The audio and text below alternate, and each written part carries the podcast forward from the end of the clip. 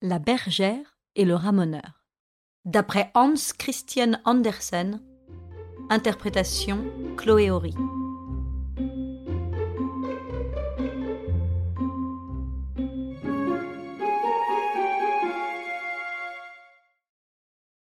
As-tu jamais vu une très vieille armoire de bois, noircie par le temps, et sculptée de fioritures et de feuillages?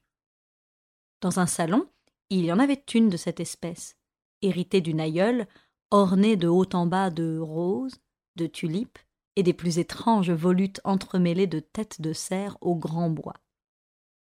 Au beau milieu de l'armoire se découpait un homme entier, tout à fait grotesque.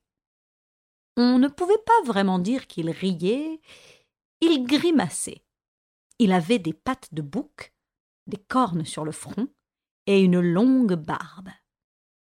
Les enfants de la maison l'appelaient le sergent-major général commandant en chef au pied de bouc. Évidemment, peu de gens portent un tel titre, et il est assez long à prononcer, mais il est rare aussi d'être sculpté sur une armoire. Quoi qu'il en soit, il était là. Il regardait constamment la table placée sous la glace, car sur cette table se tenait une ravissante petite bergère en porcelaine, portant des souliers d'or, une robe coquettement retroussée par une rose rouge, un chapeau doré et sa houlette de bergère.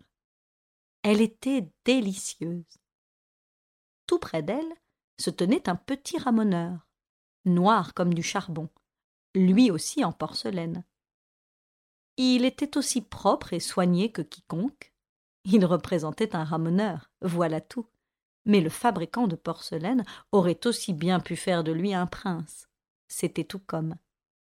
Il portait tout gentiment son échelle, son visage était rose et blanc comme celui d'une petite fille, ce qui était une erreur car, pour la vraisemblance, il aurait pu être un peu noir aussi de visage. On l'avait posé à côté de la bergère, et puisqu'il en était ainsi, ils s'étaient fiancés. Ils se convenaient, jeunes tous les deux, de même porcelaine et également fragiles. Tout près d'eux, et bien plus grand, était assis un vieux chinois en porcelaine, et qui pouvait hocher de la tête. Il disait qu'il était le grand-père de la petite bergère. Il prétendait même avoir autorité sur elle. C'est pourquoi il inclinait la tête vers le sergent-major général commandant en chef au pied de bouc, qui avait demandé la main de la bergère. Tu auras là, dit le vieux chinois, un mari qu'on croirait presque fait de bois d'acajou. Qui peut te donner un titre ronflant, qui possède toute l'argenterie de l'armoire, sans compter ce qu'il garde dans des cachettes mystérieuses.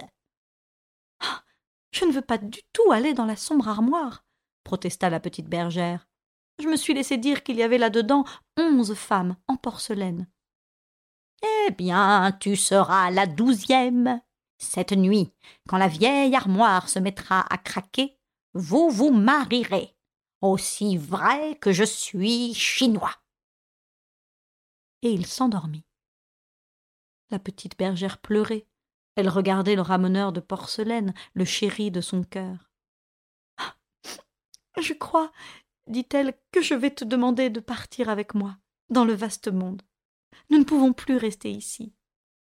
Je veux tout ce que tu veux, répondit-il. Euh, partons immédiatement. Je, pense que mon métier me, me permettra de te nourrir. Je voudrais déjà que nous soyons sains et saufs au bas de la table, dit-elle. Je ne serai heureuse que quand nous serons partis. Il la consola de son mieux et lui montra où elle devait poser son petit pied sur les feuillages sculptés longeant les pieds de la table. Son échelle les aida du reste beaucoup. Mais quand ils furent sur le parquet et qu'ils levèrent les yeux vers l'armoire, ils y virent une terrible agitation. Les cerfs avançaient la tête, dressaient leur bois et tournaient le cou. Le sergent-major général commandant en chef au pied de bouc bondit et cria Il se sauve Il se sauve Effrayés, les jeunes gens sautèrent rapidement dans le tiroir du bas de l'armoire. Il y avait là quatre jeux de cartes incomplets et un petit théâtre de poupées, monté tant bien que mal.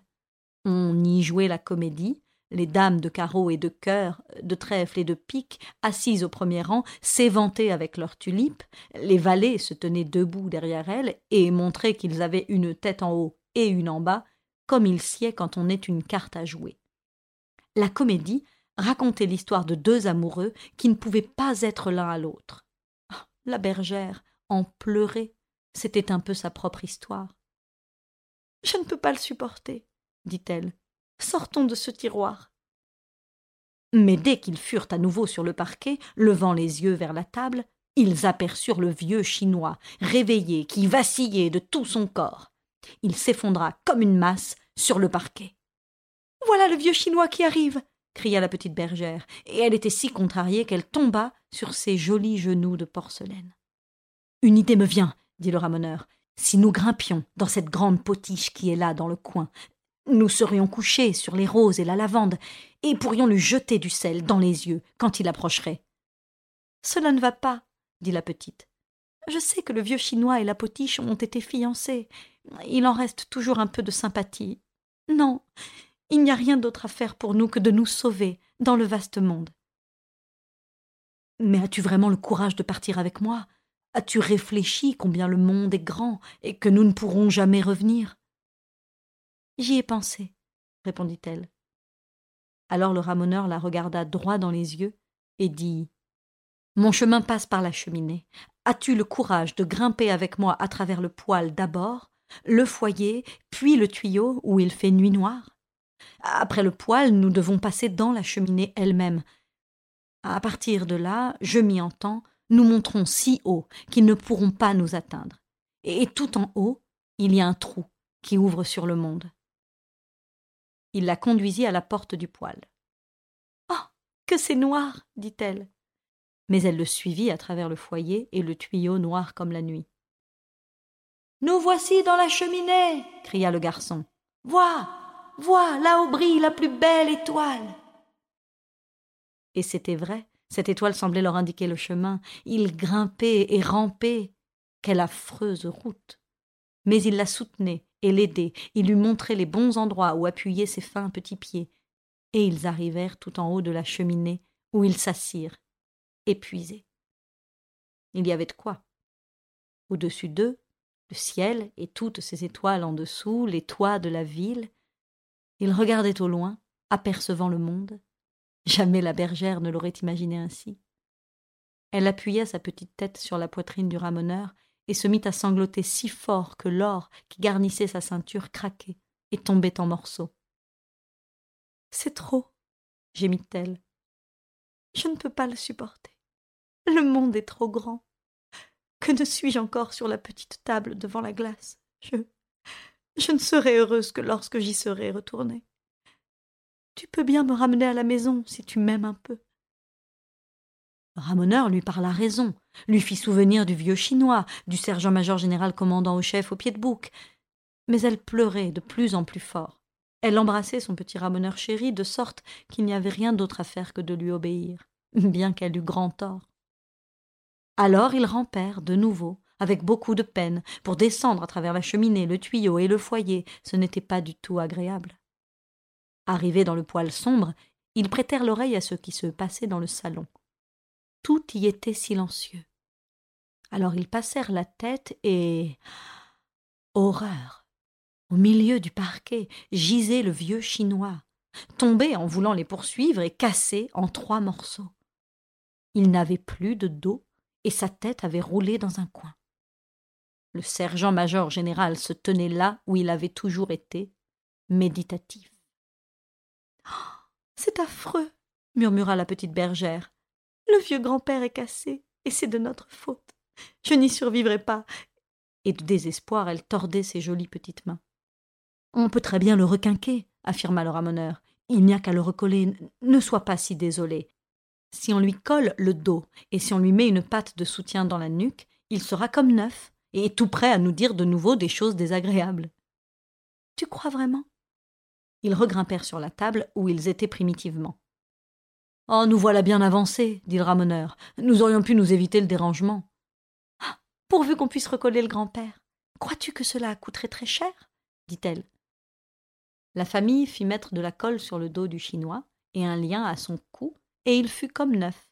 Mais il ne pouvait plus hocher la tête. Que vous êtes devenu hautain depuis que vous avez été cassé, dit le sergent-major général commandant en chef au pied de bouc. Il n'y a pas là de quoi être fier. Aurais-je ou n'aurais-je pas ma bergère? Le ramoneur et la petite bergère jetaient un regard si émouvant vers le vieux chinois, ils avaient si peur qu'il dise oui de la tête, mais ils ne pouvaient plus la remuer. Et comme il lui était très désagréable de raconter à un étranger qu'il était obligé de porter un lien à son cou, les amoureux de porcelaine restèrent l'un près de l'autre, bénissant le pansement du grand-père, et cela jusqu'au jour où eux-mêmes furent cassés.